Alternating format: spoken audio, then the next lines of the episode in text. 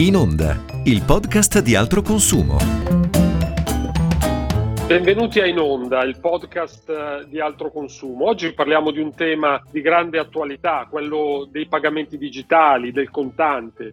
Eh, lo facciamo partendo da quello che sta succedendo, di cui si sta molto discutendo in questi giorni, in queste ore, ma anche cercando di darvi qualche indicazione più generale eh, sui sistemi di pagamento. Io sono Alessandro Sessa, direttore responsabile delle pubblicazioni di altro consumo e con me c'è Anna Vizzari, la nostra esperta di materie economiche, in particolare bancarie e relative ai mezzi di pagamento. Eh, il tema lo conoscete tutti, è su tutti i giornali in questo periodo, la manovra finanziaria 2023 sta introducendo due importanti novità che riguardano i sistemi di pagamento. Il primo è l'innalzamento della soglia per i pagamenti in contanti che viene appunto alzata a 5.000 euro e la seconda misura è il nuovo limite di 60 euro sotto il quale i negozianti non saranno più obbligati ad accettare i pagamenti in moneta elettronica. È verosimile, è possibile che queste misure vengano modificate, in particolare quella dei 60 euro, da qui al termine dell'iter di approvazione della manovra, quindi da qui a fine anno, eh, tuttavia è molto probabile che eh, l'impianto di fondo venga mantenuto e entrambe queste misure vanno nella stessa direzione di, in un certo senso, disincentivare i pagamenti digitali. Noi come altro consumo da anni stiamo seguendo queste tematiche e riteniamo che queste misure rappresentino un forte passo indietro rispetto alla digitalizzazione dei sistemi di pagamento, con tutti i vantaggi che questi comportano. In particolare è evidente un tema di trasparenza, di lotta al sommerso, all'evasione fiscale nonché eh, anche una serie di vantaggi per mm, il sistema Italia nel suo complesso, anche dal punto di vista proprio dei costi della gestione che il contante in realtà comporta. Quindi Anna, iniziamo a spiegare qualora le misure fossero confermate, cosa cambierebbe per, per i consumatori, per chi vuole pagare nei negozi a partire dal primo di gennaio. Sì, certo, rischiamo di tornare indietro di almeno 5 anni perché eh, che cosa potrebbe accadere? Eh, potrebbe accadere che per i pagamenti eh, fino a 60 euro eh, noi consumatori potremmo mh, non essere più in grado di scegliere la carta per pagare. Quindi mentre oggi per qualsiasi importo, entrando in un qualsiasi negozio, abbiamo la possibilità, se lo vogliamo, di scegliere se pagare in contanti piuttosto che con carta, perché c'è un obbligo di accettazione per gli esercenti eh, di appunto eh, accettare i pagamenti digitali anche per importi più piccoli.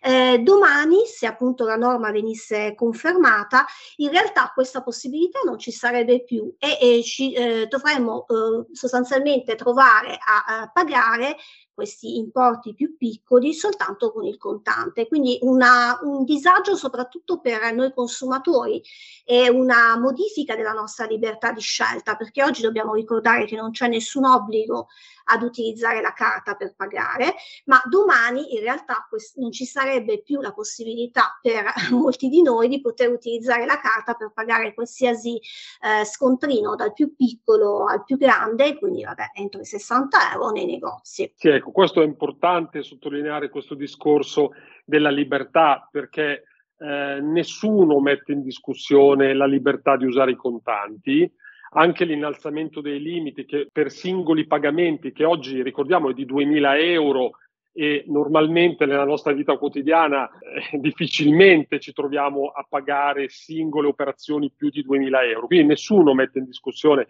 la libertà di usare i contanti, al contrario nel momento in cui gli esercenti non dovessero più accettare eh, le carte o i pagamenti digitali al di sotto di una certa cifra, perché in questo caso, eh, come dire, sareb- avrebbero facoltà di farlo qualora eh, venissero approvate le norme di cui si sta discutendo, questo chiaramente limiterebbe la libertà di chi invece vuole usare la carta anche per comprarsi un qualcosa che costi meno del famoso limite di 60 euro. Quindi questo è bene, è bene sottolinearlo. C'è anche un tema di sicurezza. Ecco Anna, perché i contanti sotto certi aspetti sono meno sicuri anche per l'utilizzatore finale rispetto ai pagamenti digitali? Sì, diciamo che il contante è avvolto un po' da una serie di luoghi comuni che includono sicuramente il fatto che viene considerato considerato più sicuro dei pagamenti digitali e paradossalmente viene anche essere considerato meno costoso dei pagamenti digitali da parte degli stessi esercenti. Ecco, diciamo che sono proprio dei luoghi comuni e che oggettivamente ci sono proprio dei dati che smentiscono tutte, tutte queste affermazioni.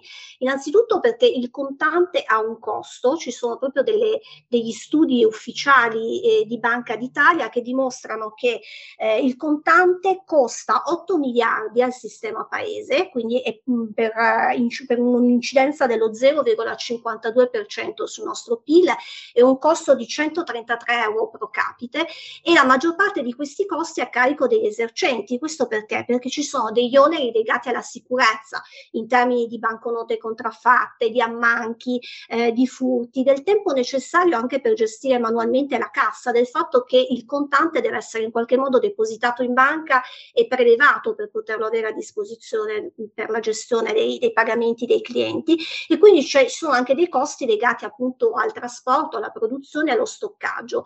Secondo luogo comune il contante sarebbe più sicuro dei pagamenti digitali. In realtà è abbastanza chiaro che eh, le banconote perse e rubate sono difficilmente recuperabili, al contrario i pagamenti digitali sono coperti da eh, una serie di, di norme introdotte nel 2018 in Italia con il recepimento della direttiva sui servizi di pagamento, per cui se ci accorgiamo che il nostro strumento di pagamento è andato perso, è stato rubato oppure è stato clonato, cosa significa? Si trova nelle nostre mani, ma in realtà qualcuno lo sta utilizzando al posto nostro, abbiamo la possibilità innanzitutto di bloccarlo immediatamente chiamando il numero verde messo a disposizione dall'emittente. Possiamo fare una denuncia alle autorità di polizia e quindi, grazie alle norme previste alla direttiva, dopo il blocco nulla ci potrà essere addebitato, anche se qualcuno riesce a fare dei pagamenti al posto nostro, e prima del blocco la nostra responsabilità è limitata a un massimo di 50 euro. Quindi delle tutele che danno assolutamente certezza al titolare dello strumento di pagamento del fatto che se qualcosa pure dovesse andare storto, comunque alla fine il denaro ritorna nelle mani del legittimo proprietario. Ecco Anna, approfittiamo anche per ricordare, per dare qualche indicazione agli ascoltatori su quali accorgimenti è opportuno prendere per fare acquisti sicuri online e quindi in particolare quando usiamo poi i sistemi di pagamento. Sì, la prima cosa è verificare dove stiamo pagando, quindi sicuramente verificare chi è il gestore del sito, quindi già nell'home page noi troveremo l'indicazione del venditore, il suo indirizzo, la sede legale, la sede amministrativa. Banalmente potrebbe essere utile anche fare una verifica con i motori di ricerca online per vedere se quell'indirizzo esiste. Quindi verifichiamo il sito e verifichiamo chi è il venditore. Dopodiché eh, eh, verifichiamo anche che eh, il pagamento avvenga eh, su sistemi protetti dai cosiddetti, eh, dai cosiddetti sistemi di crittografia internazionale. Cosa significa? Che eh, il pagamento avviene in modalità sicure, che quindi è molto difficile che un terzo possa in qualche modo intercettare il pagamento e carpire le informazioni. E questo si scopre se il sito, la pagina del pagamento, inizia con un HTTPS e c'è un lucchetto eh, sia nell'indirizzo del sito sia di solito in fondo sempre nella, nella pagina in cui avviene il pagamento. Altra cosa da sottolineare, ricordiamoci che anche online eh, valgono gli stessi eh, diritti che abbiamo in negozio, quindi banalmente la garanzia legale di due anni dall'acquisto. E ricordiamoci anche che abbiamo la possibilità online di poter recedere dall'acquisto entro 14 giorni senza alcuna motivazione particolare. Infine eh, è molto importante che il sito abbia dei, la cosiddetta strong customer authentication. Che cos'è? Significa eh, che il nostro pagamento deve essere autenticato due volte, oltre che con i codici della carta, quindi il numero della carta, anche con dei codici usa e getto, dei messaggi autorizzativi che riceveremo sul nostro smartphone e che quindi danno la certezza al venditore che chi sta facendo il pagamento è effettivamente il legittimo proprietario della carta. Quindi riassumendo, i sistemi di pagamento digitali sono sicuri, il massimo che rischiamo qualora ci fossero sottratti i dati eh, sono 50 euro, dopodiché nel momento in cui noi blocchiamo la carta eh, nulla più rischiamo. Detto questo, è importante prestare attenzione quando eh, effettuiamo i nostri acquisti, verificando chi c'è dietro e soprattutto evitare di comunicare i dati personali della propria carta a eh, chi tenta di farlo con sistemi non, non legittimi. Ma torniamo al tema del, degli esercenti, l'accettazione o meno dei mezzi di pagamento. C'è un tema fondamentale che è quello delle commissioni. Uno dei motivi principali per cui spesso i negozianti non sono propensi diciamo, ad accettare i pagamenti con le carte anche per importi bassi è quello delle commissioni che devono pagare al sistema bancario. E su questo, Anna, noi abbiamo fatto un monitoraggio che ci spiega a quanto ammontano queste commissioni ed è un tema che sicuramente merita la massima attenzione da parte di tutti. Assolutamente sì, abbiamo verificato dai foglietti informativi dei principali operatori di mercato eh, quali sono le commissioni di incasso che l'esercente deve pagare per diversi importi, quindi per scontrini piccoli sotto i 5 euro, 4,50 euro nello specifico, e per scontrini via via più grandi eh, 25 euro e 90 euro. Allora, diciamo che soprattutto per eh, gli importi più piccoli, in effetti c'è un problema di commissioni di incasso molto elevate che possono addirittura raggiungere l'11% del pagamento. Quindi abbiamo trovato sostanzialmente delle commissioni che arrivano a 50 centesimi su uno scontrino di 4,50 euro, sicuramente eccessivo. Quindi eh, c'è un tema sicuramente su cui il legislatore è chiamato a riflettere.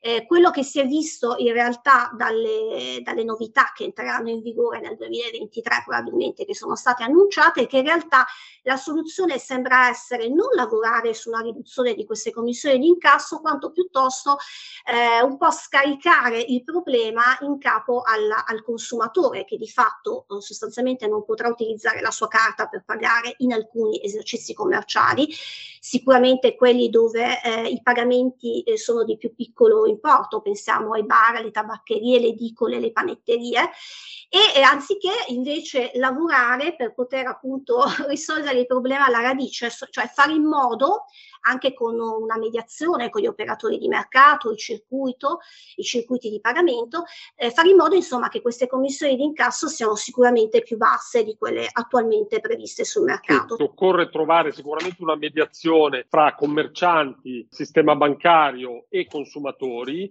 E quindi noi da anni questa cosa la chiediamo, auspichiamo che il governo nuovo voglia prendere in carico questo tema perché è evidente che non si può far ricadere sul consumatore questo problema, d'altro canto i commercianti lamentano un, un eccessivo eh, peso di queste commissioni, quindi sicuramente va trovata una soluzione e noi chiediamo di far parte di questo tavolo per rappresentare la voce dei consumatori. Brevemente Anna, eh, a proposito di sistemi di pagamento, eh, c'è stato di recente un intervento importante dell'autorità antitrust che riguarda le commissioni quando preleviamo contanti eh, allo sportello, cosa che eh, ahimè potremmo essere costretti a fare con maggior frequenza qualora passassero queste nuove regole che mh, disincentivano i pagamenti digitali. Vogliamo raccontare brevemente cosa ha deciso, stabilito l'antitrust su questo tema? Certo, l'antitrust ha eh, sostanzialmente bloccato una proposta di modifica del costo del prelievo di contante quando lo si fa presso uno sportello automatico diverso dalla propria banca.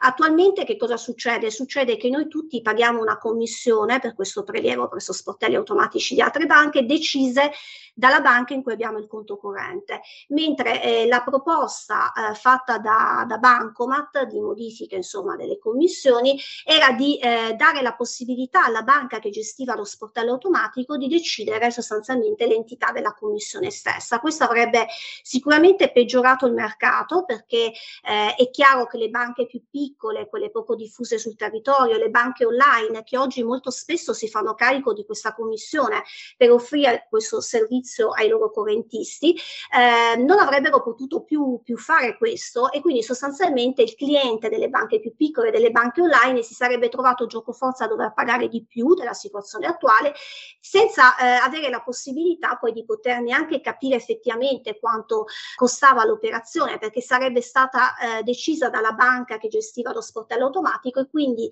il consumatore avrebbe potuto conoscere l'effettiva entità della commissione soltanto nel momento in cui andava a fare il prelievo nello specifico sportello. Quindi diciamo se la proposta fosse passata ci sarebbe stato un peggioramento del mercato dal punto di vista della trasparenza dei costi e dal punto di vista della concorrenza. Per fortuna questo non è avvenuto, adesso bisogna lavorare però per ridurre comunque quelle commissioni che i consumatori sono costretti a pagare, che oggi arrivano addirittura ai 2 euro se si preleva presso una, uno sportello diverso alla propria banca. Anche su questo si può lavorare considerando che la commissione interbancaria ammonta ad appena 49 centesimi, quindi diciamo che c'è uno ricarico che le banche c'è margine, su, diciamo. c'è margine di, c'è margine. Di, di, compensazione, ecco, diciamo così. Noi continueremo a monitorare il tema sia per quanto riguarda le commissioni, ma soprattutto per quanto riguarda il tema del momento, che è quello del contante, dei pagamenti digitali. Vedremo cosa succederà da qui all'approvazione definitiva della finanziaria. In ogni caso continueremo a seguire un tema di grandissimo interesse.